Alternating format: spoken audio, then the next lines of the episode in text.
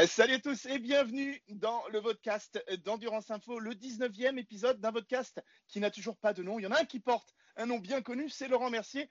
Il est rédacteur en chef d'Endurance Info et il va nous présenter, comme d'habitude, l'invité de cette semaine. Salut Fabien, invité de cette semaine, 19e épisode, pas de nom, mais toujours un podcast.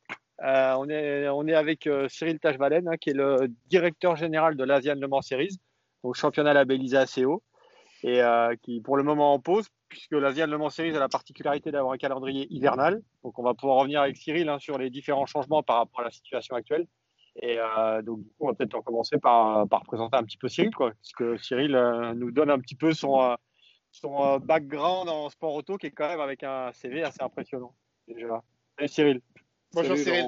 Ouais, salut Fabien. Merci hein, de, de me recevoir. C'est la première fois que, que l'Asian Le Mans est invité au podcast qui n'a pas de nom. Donc, euh, je suis ravi en tout cas. Euh, qu'est-ce que je peux vous dire sur mon background? Moi, j'étais euh, j'étais un étudiant en droit. J'ai fait une maîtrise de droit des affaires, un DEA de droit économique et des affaires, et mon mémoire de DEA sur les enjeux de la filière des droits de télé de la F1. ce qui m'a amené et permis de rencontrer un certain nombre de, personnalités du milieu à l'époque qui, je dois dire, m'ont beaucoup aidé pour rencontrer des gens m'ont permis de me mettre le pied à l'étrier pour commencer à faire des stages et, après trouver mon, premier emploi. Après ma soutenance, euh, et tout ça a démarré à Monaco, en fait, euh, grâce à la conjonction de, de l'aide de, Jean-Louis Moncet, qui m'a mis en cheville avec un certain nombre de personnes à, à Télé Monte Carlo et RMC, la rencontre avec Bernard Spindler, qui m'a fait rencontrer tous les gens de TMC, euh, host broadcaster du Grand Prix de Monaco à l'époque, et Joe Doraco, le patron de la Samipa. Euh, j'ai fait des stages à Télé Monte Carlo dans le cadre du host broadcasting du, du Grand Prix de Monaco dès 97 et 96 euh, et 97 je crois et après embauché à la Samipa comme responsable juridique et après secrétaire général. La Samipa c'était une société, la plus grosse société de, production sport auto à l'époque euh, en Europe avec trois métiers, euh, la production d'émissions, hein, comme par exemple quand AB Moteur a été lancé, on avait livré 120 heures de programme frais, et on avait été les premiers en Europe et en France en particulier à acheter les, droits de l'American Le Mans Series qui avait été lancé en 99. Euh, et puis, euh, on filmait des événements sportifs, comme la première spéciale, super spéciale en live du Tour de Corse euh, WRC. On a fait ça en direct avec la Samipa. Puis, on était aussi agent, broker de, de droits télé, WRC, Chamcar, Asian, American Le Series, j'en ai parlé, puis aussi Formule 1. Ce qui m'a amené justement à être très, très en direct avec la partie juridique de ma formation et, mon mémoire de, de, DEA de fin d'études. Voilà, rapidement. Et puis après, pour faire très très vite, euh, ça a été, euh, après avoir géré les plans de licenciement malheureusement dans cette société, j'ai été contacté par Patrick Peter avec qui j'avais déjà eu des premiers contacts durant mes études pour parler un peu de mon mémoire. Et donc j'ai été, c'était l'époque où Stéphane Rattel, Patrick Peter et la CO lançaient l'European Le Mans Series, et donc j'avais été recruté pour devenir manager de ce qui à l'époque s'appelait Le Mans Series, qui est devenu Le Mans Endurance Series, qui est devenu ELMS, euh, et donc, euh, j'ai participé au lancement et j'ai eu la, joie de manager le LMS euh, pendant trois saisons, avant de, faire après trois saisons avec Stéphane Rattel dans le cadre du FIA GT et du lancement du GT4 Europe, première mouture en 2009. Et puis après, une petite divergence dans le monde de, l'art contemporain, qui est une de, mes passions, mais toujours liée au monde de, l'automobile et, et, de la vitesse, ce qui nous avait amené entre autres à, être capable de, mettre en place avec Fernando Costa et, la CO le, et surtout Jacques Nicolet chez Ligier euh, ce, projet de, de hardcar du 90e anniversaire des, des, 24 heures du Mans. Et puis après, euh, les, choses se sont assez vite précipitées parce que la CO en fait m'a recontacté euh, à la fin de l'année 2014 pour me demander si je voulais bien prendre en charge la, filiale asiatique et donc le, devenir et le, développement futur de, de l'Asian Le Mans. Voilà ça a été un sacré challenge hein, de le faire grandir, ce, championnat. On se, souvient des, premières euh, courses, des premières saisons où il n'y avait pas forcément énormément euh, de, concurrents présents. Mais est-ce que déjà vous étiez confiant que euh, ce championnat se devait d'exister et allait avoir un avenir? Alors, il y a plusieurs questions en une. Pas, simple, oui, pas simple. en fait, si, ça s'est passé comme ça avec la CO, c'est que la CO n'était pas satisfaite de, la façon dont se déroulaient les choses avec l'opérateur qui avait été en fait désigné deux saisons, euh, deux saisons avant. Et c'est à la fin de la saison 2014 que la CO a décidé de reprendre en main euh, la, gestion, le management euh, et la promotion de, cette série en, créant une, nouvelle structure, hein, en partie d'une feuille blanche. Il a fallu d'abord aller nettoyer un peu les écuries en Asie, et puis surtout entamer un travail de, reconstruction et de redonner confiance aux différents acteurs, les circuits, les partenaires, les pilotes, et puis beaucoup les pilotes et les teams, bien évidemment, parce que c'est vrai que l'image de la série avait été un petit peu écornée. Euh, voilà, après, un, vrai challenge dans, un, dans, une zone qui est gigantesque, euh, avec, euh, contrairement à, l'Europe, une, diversité de, de cultures de sport automobile, de niveau de développement du sport automobile, et puis également de, problèmes douaniers, de problèmes de, météo, de problèmes de, logistique impliqués par la distance entre ces, pays et ces circuits. Et donc des, contraintes inconnues en fait pour les opérateurs européens qui, permettent au team de faire du trucking d'un circuit à l'autre. Donc on s'est retrouvé face à, des problématiques qui étaient, assez nouvelles par rapport à, ce qu'on peut connaître, nous, euh, en Europe, avec tout le background et l'histoire du, sport automobile et euh, de l'endurance en Europe. Mais euh, moi, je suis quelqu'un de challenge. Donc, je, pense de toute façon que c'était ultra intéressant d'un point de vue professionnel de relever ce challenge. Il est loin d'être fini. On a fait pas mal de chemin. on a redonné la confiance, ça c'est certain.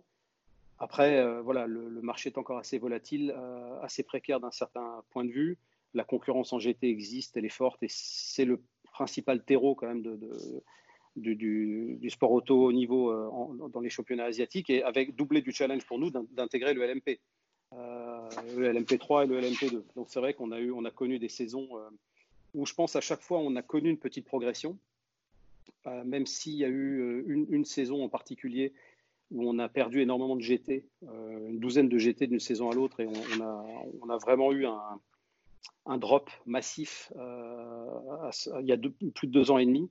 Et puis après, les choses sont reparties dans le bon sens euh, parce qu'on a toujours essayé de, faire avancer, développer la série en, faisant progresser tous les compartiments du jeu en même temps, que ce soit la communication euh, générale, les, réseaux sociaux, la qualité de la production télé.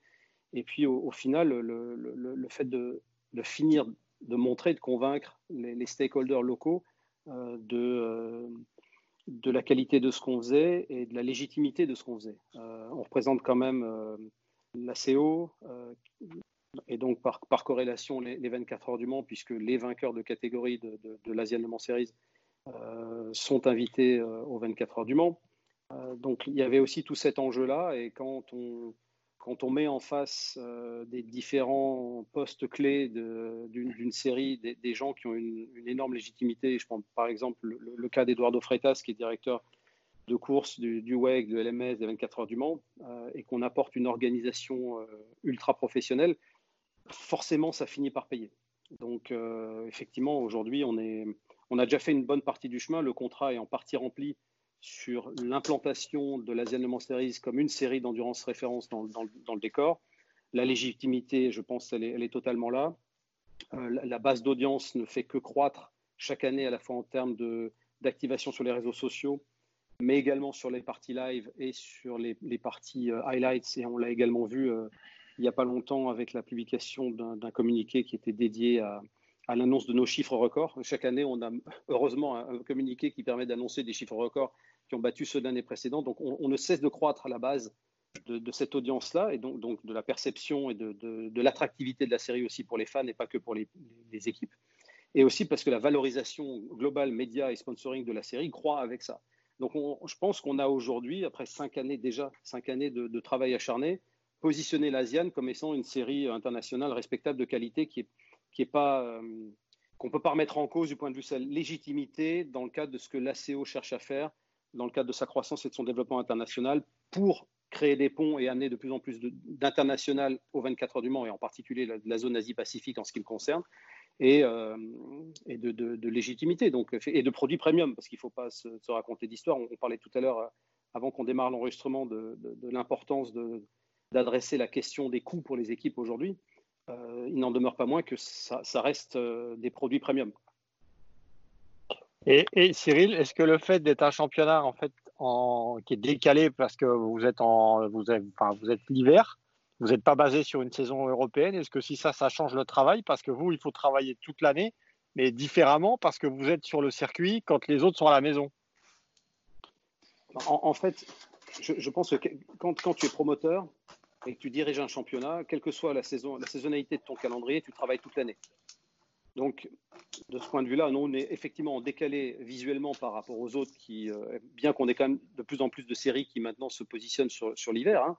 Euh, mais effectivement, il y avait deux, problématiques. Quand la CO a repris, euh, la, gestion et la promotion de l'ASIAN, il y avait une décision à prendre, c'était de, reprendre un peu de l'air et de se repositionner différemment parce qu'on était totalement en frontal avec d'autres séries GT, Touring Car qui existaient en Asie et on était complètement euh, étouffé là-dedans.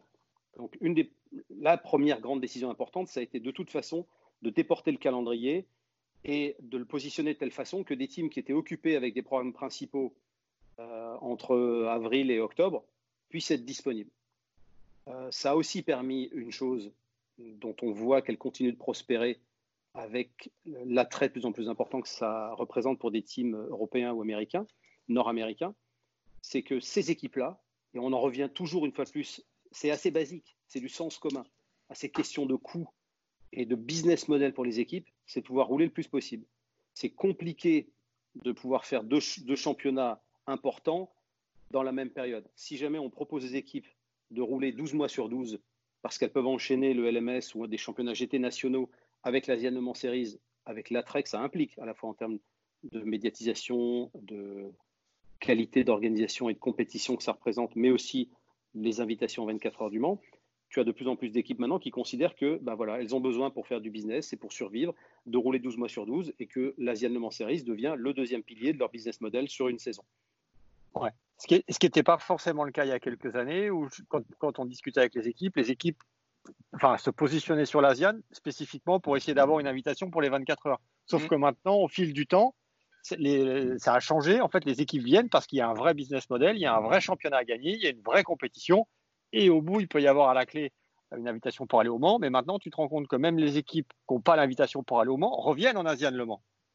Reviennent ou même n'ayant pas gagné, comme c'est le cas pour d'autres équipes qui roulent dans d'autres championnats comme le LMS, sont invitées parce qu'elles parce qu'elles sont des, équipes qui n'ont pas du tout mérité et qu'elles sont loyales aux séries de la CO et qu'elle roule dans plusieurs championnats. Quand tu regardes la liste des engagés euh, des, années précédentes, de cette année des années précédentes aux 24 heures du Mans, tu te rends compte qu'il n'y a pas que euh, les vainqueurs de classe aux 24 heures du Mans de l'Asian Le Mans Series qui figurent sur cette liste. Le comité de sélection invite également des équipes euh, qui, qui roulent dans des séries assez haut, le LMS et l'Asian Le Mans Series. Carline en, est un, en est un exemple. Et, toi, toi qui es fréquemment euh, en Asie, évidemment pour l'Asian Le Mans Series, mais est-ce que l'attrait, même en Asie, l'attrait en Asie des 24 heures du Mans, il est toujours aussi euh, important? Alors, il est, il est croissant. Euh, alors, on parlait de, cette, zone gigantesque que représente, représente l'Asie. moi, je voyage entre Abu Dhabi et Tokyo et entre Pékin et Adélaïde. Ça, donne une, image à peu près de, la zone dans laquelle je peux voyager en moyenne 120 jours par an. Euh, mais pour aller de, Kuala Lumpur euh, jusqu'à Tokyo, il y a, y, a, y a, presque 7 heures d'avion. Nous, quand on en fait 4 de Paris, on a, on a passé Moscou. Donc, tu as une, une, variété, une multiplicité de degrés de notoriété des 24 heures du Mans qui me fait placer le Japon sur une planète à part de toute façon immédiatement, puisqu'il y a un coefficient de pénétration et de notoriété, si tu veux, de la, de l'amarquement et des 24 heures du Mans au Japon qui est, qui est, euh, qui est extraordinaire. Euh, alors que dans d'autres pays, on sent que justement, on est sur quelque chose de très croissant. Et ça, ça ne fait que se développer. Et, c'est également traduit par le nombre d'équipes asiatiques de plus en plus nombreuses.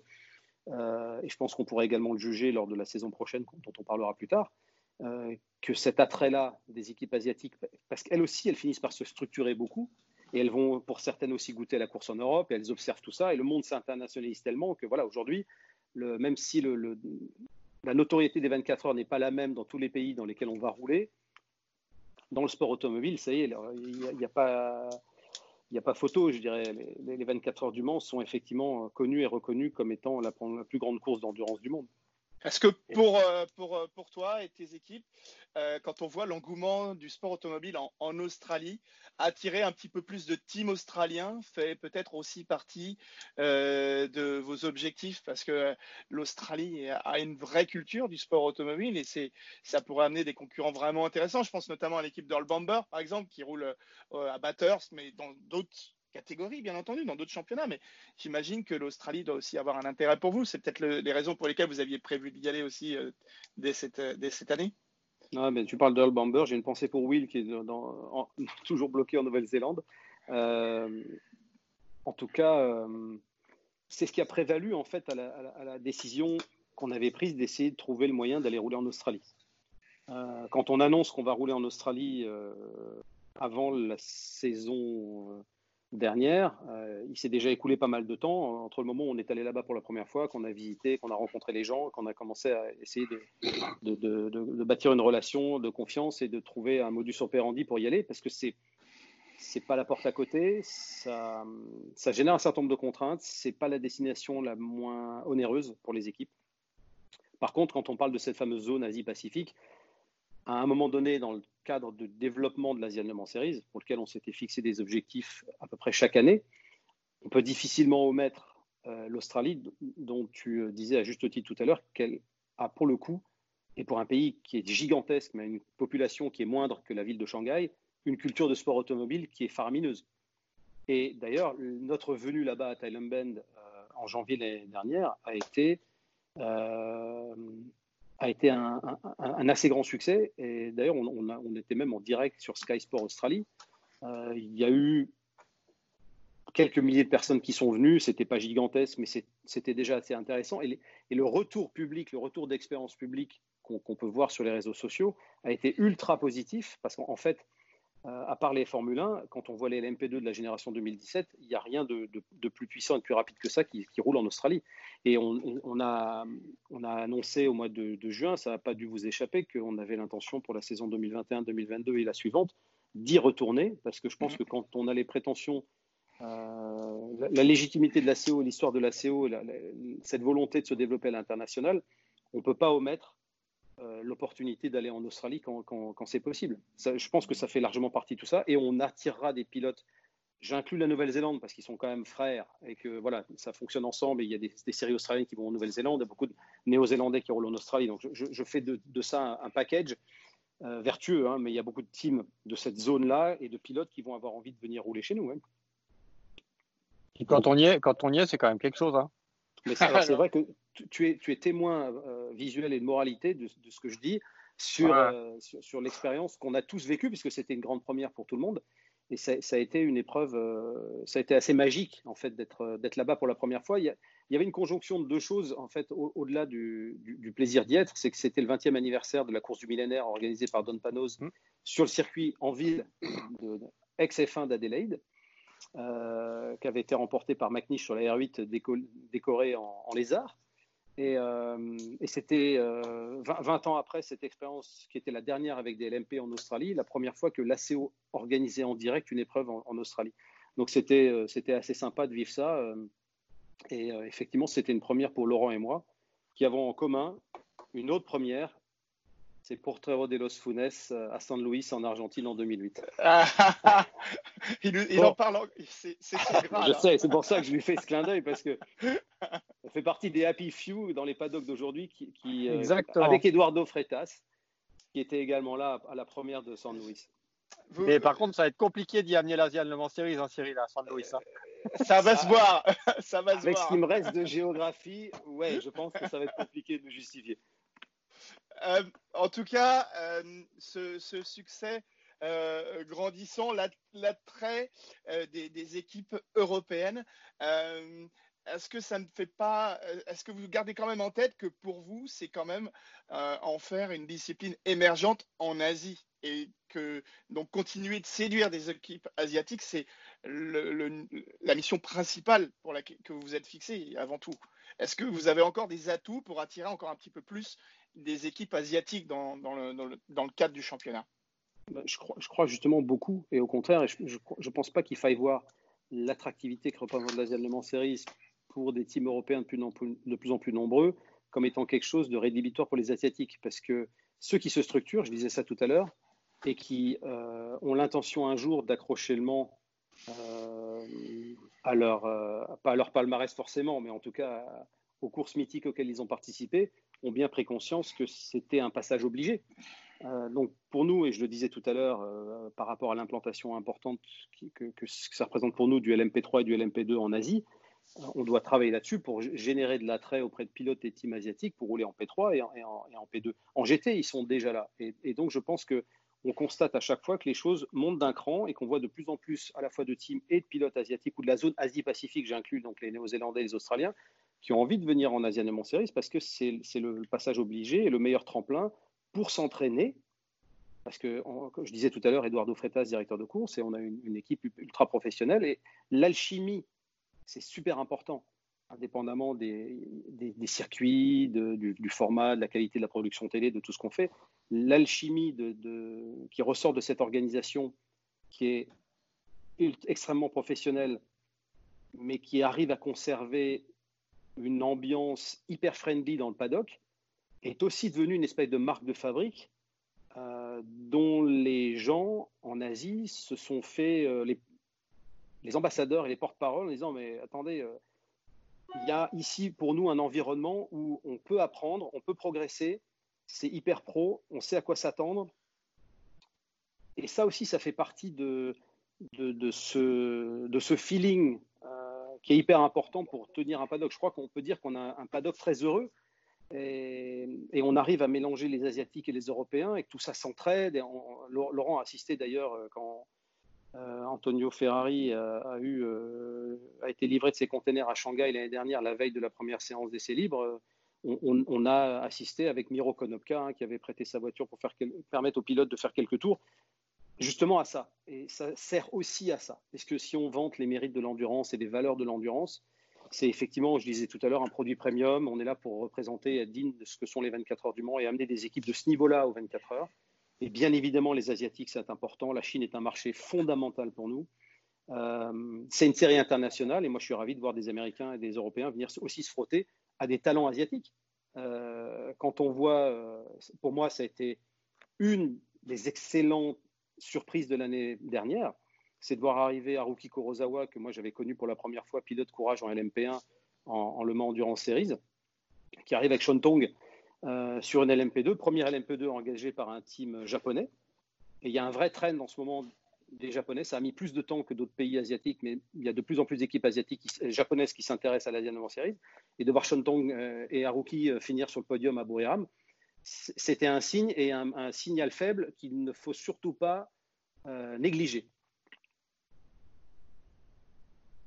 Laurent, est-ce qu'on enchaîne euh, sur, euh, dans cette partie sur le nouveau calendrier qu'il a fallu On le fait dans cette partie-là et l'autre partie, on la consacre plus à l'historique et, un petit peu les, courses qui ont été marquantes. Cyril, avec cette euh, crise sanitaire, il a fallu, comme beaucoup, avoir un, sens euh, euh, de l'improvisation entre guillemets, mais il a fallu s'adapter. Les meilleures improvisations sont celles qui sont préparées. Hein. c'est pas, pas, faux. C'est pas faux. Mais du coup, il vous a fallu, à toi et ton équipe, trouver une solution pour offrir quand même un, un calendrier, des dates de compétition. Euh, et celle que vous avez trouvée assez originale. Est-ce que tu peux nous, nous l'expliquer et pourquoi vous avez fait ce choix? Bah, En fait, l'historique de tout ça, je, rembobine un tout petit peu. On avait annoncé un calendrier euh, à l'origine qui était de nous voir pour la première fois démarrer au Japon et, autre première, d'aller rouler à Suzuka.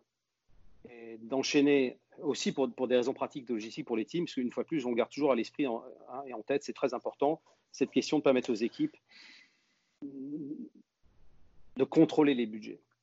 Euh, on ne va pas s'étendre sur cette question-là aujourd'hui, mais, c'est vraiment un, fil rouge dans, l'approche. Après Shanghai, et on devait après faire la Thaïlande et, la Malaisie. On était à la fin de la saison dernière, et tout de suite après notre épreuve de Thailand Ben qui avait lieu mi-janvier, en monitoring, je dirais, euh, Covid-19, puisqu'on est arrivé pour les deux dernières épreuves qui ont eu lieu à Sepang et Buriram, avec des mesures de euh, nettoyage des mains au gel hydroalcoolique, port du masque par une partie des équipes, euh, information très régulière de la part de notre CMO, euh, Dr Aslin, qui est chirurgien orthopédique à, Kuala Lumpur et qui est le, CMO du MotoGP à Sepang. Et on a tenu les teams informés. En fait, on a vécu un peu ça en, ayant déjà un impact de cette situation, puisque parmi nos, équipes chinoises en GT en particulier, qui en plus étaient de Wuhan, rentraient chez eux, ils n'ont pas, pu pas pu ressortir. Donc on a, fini notre saison en ayant déjà perdu des équipes qui étaient bloquées chez elles à cause de la situation Covid-19 en Chine. On a eu, pour être très très clair, quelques suspicions à, à de, gens qui ont été euh, placés euh, à, l'hôpital, testés euh, et, libérés le lendemain parce que négatifs. ils avaient certainement pris une grosse crève après l'énorme orage subite qu'on avait, avait eu sur la grille de départ de Sepang avant, avant l'épreuve et qui avait grillé toute la télé. Enfin bon, c'était, ça aussi, ça a été une des, un des grands moments de la saison passée. donc on, a, on, est sorti sur le fil puisqu'en fait, Buriram était pour la première fois notre dernière épreuve de la saison. Et je crois 10 ou 15 jours après notre départ de Buriram, on a appris que le MotoGP, qui devait tenir là son deuxième Grand Prix de la saison, était annulé. Donc on a vraiment eu la, sensation d'avoir eu de la chance parce qu'on est vraiment, comme je te le disais tout à l'heure, sorti sur le fil. Et depuis, ben, on n'a fait qu'assister à l'évolution de la situation. Et euh, la Terre étant ronde, euh, ben, la situation qui évolue, qui tourne, qui tourne partout et qui continue encore de se répandre aujourd'hui. Et qui a fait que rapidement, en voyant l'évolution dans, les différents pays, et je, reviens sur l'idée dont je parlais tout à l'heure, on n'a pas de monnaie unique, on n'a pas d'Union européenne euh, en Asie, hein. on, a, des pays qui sont tous indépendants les uns des autres. Une fois que l'Europe a été réouverte, dans Schengen, tout le monde peut circuler, avec bon, les, contraintes qu'on peut connaître à droite à gauche euh, aujourd'hui, mais bon, l'Angleterre a brexité, donc euh, ça faisait une petite particularité. Par contre, il n'y a pas de zone commune en Asie. Et quand on a commencé à se rendre compte qu'on allait se retrouver face à une problématique immense, potentiellement, euh, on a commencé à travailler avec les équipes sur des solutions B, C, D. Euh, et c'est ce que je disais tout à l'heure à, Laurent. Euh, on, a, on a été au contact des, équipes au quotidien sur l'évolution de la situation, sur les, solutions qu'on pouvait proposer.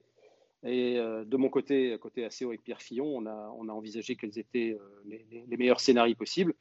Rapidement, celui qui a été retenu au final s'est avéré comme étant le, plus réaliste et le plus optimiste et celui qui en même temps permettait aux équipes de faire du fret maritime et donc d'adresser aussi la question des coûts, euh, tout en préservant euh, quatre épreuves de quatre heures. Il s'agissait aussi de, ne pas couper là-dedans et de ne pas engager les teams sur euh, aller faire des courses de 12 heures ou de 8 heures parce qu'on a des équipages qui roulent qu'à deux. Enfin, il y avait beaucoup plus de contraintes que de garder un schéma connu et puis de limiter les déplacements dans une zone euh, frontalière entre la Thaïlande et la Malaisie, c'était aussi un avantage. Et donc, euh, avec Pierre Fillon, on a pris cette, cette décision de, soumettre ce calendrier-là, dont on va parler juste maintenant aux équipes, accord unanime de leur part.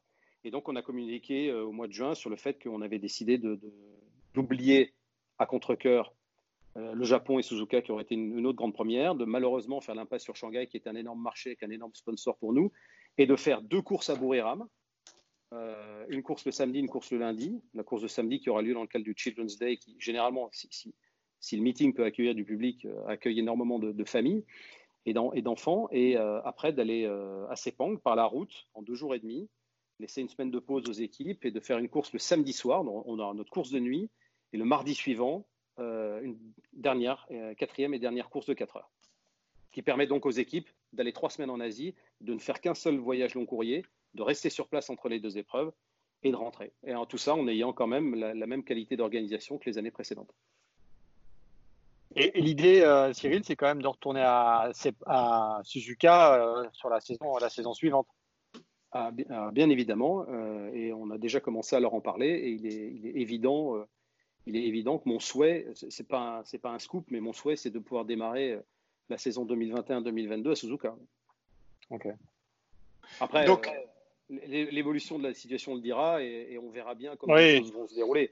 Si les Jeux Olympiques euh, ont lieu au Japon euh, en différé comme ils l'ont prévu, si il y, a plein de, il y a encore beaucoup de questions. Aujourd'hui, on s'est mis dans la situation qui était la moins risquée. Euh, on a, de par les contacts qu'on a avec les équipes, on sent qu'il y a un vrai intérêt, une vraie confiance. je peux vous dire aujourd'hui, sans révéler les noms, parce que pour des raisons de communication, ils ont préféré ne pas encore l'annoncer, mais on, nous avons déjà désengagés pour la saison prochaine. Euh, donc c'est relativement rassurant.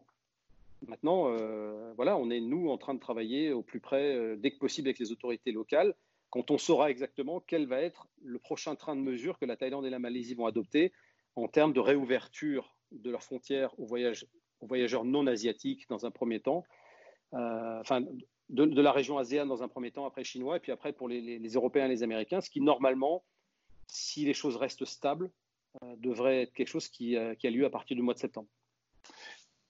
Euh, pour être clair, euh, pour euh, donc ces courses qui auront lieu au mois de janvier, est-ce que si des, équipes qui pour le moment ne faisaient pas du tout partie du championnat veulent vous rejoindre, c'est encore possible pour eux? On peut, on peut encore rejoindre l'Asian Le Mans pour, pour, pour, cette saison? Oui, tout à fait. Les, engagements sont clôturés fin octobre. Ouais, donc on a encore un petit peu de temps pour les équipes qui éventuellement, parce que on va pas, on va, on a, on a, rien de particulier à dire par rapport à ça, mais euh, notre dernier invité c'est Olivier Panis. Et euh, lorsqu'on lui a dit, mais Olivier, euh, l'Asian Le Mans tu viens? Il n'a pas dit non. Donc, on peut effectivement imaginer qu'il y a peut-être des équipes qui, qui sont intéressées une fois que ce qu'ils ont terminé ici en, en Europe. ce, qui, penser à autre chose. Ce, qui, ce, qui, va intéresser les équipes, enfin, pour en avoir parlé avec pas mal d'équipes au Paul Ricard la, la semaine de l'European Le Mans Series, euh, le nouveau calendrier qui a été mis en place par l'Asian Le Mans Series, forcément séduit ici au mois de janvier. C'est après la saison européenne. Mm. C'est court.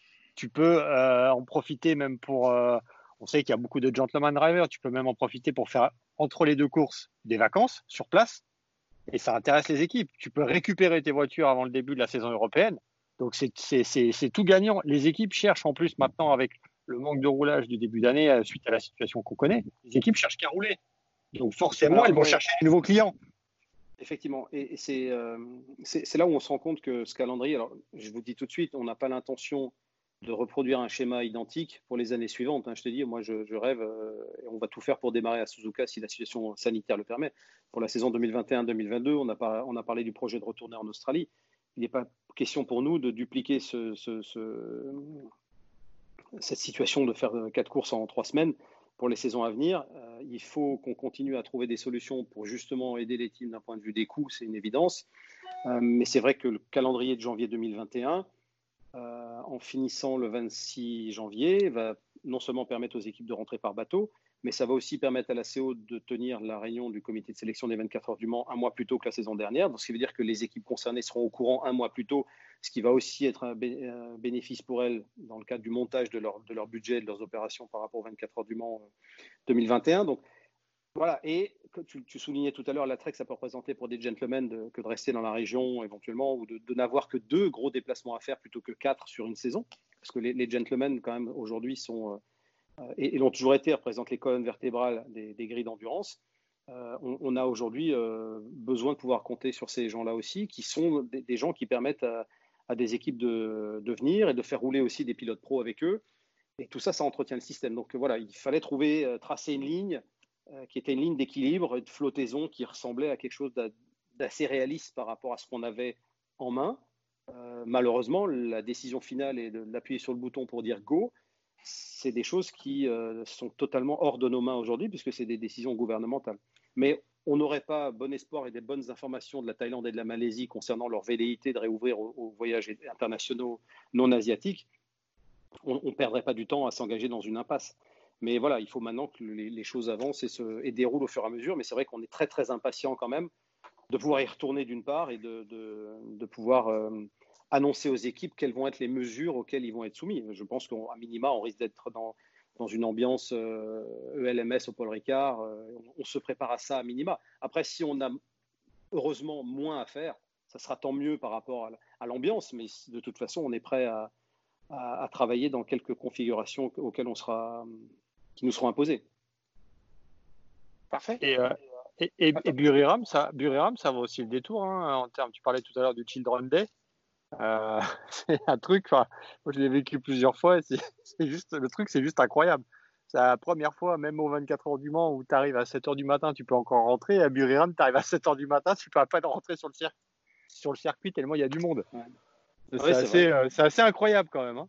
Ouais, c'est assez incroyable, mais c'est bien en même temps parce que tu as, toutes ces familles. Parce que moi, je connaissais pas, avant d'aller à Buriram pour la première fois il y a 5 ans, je connaissais pas la fête des enfants, euh, le jour des enfants en Thaïlande. Et effectivement, c'est assez génial de voir des populations aussi jeunes, parce que ça aussi, c'est important, c'est de, pouvoir euh, permettre à des, à des, jeunes en Asie d'être confrontés à la réalité de ce qu'on fait, de, de, voir autre chose que des motos pour certains qui sont très très habitués en Asie du Sud-Est à voir des motos, de, de voir des, des, voitures auxquelles ils sont ils sont pas habitués, parce que c'est vrai qu'on est les seuls à faire du LMP en Asie Pacifique quand même. Hein.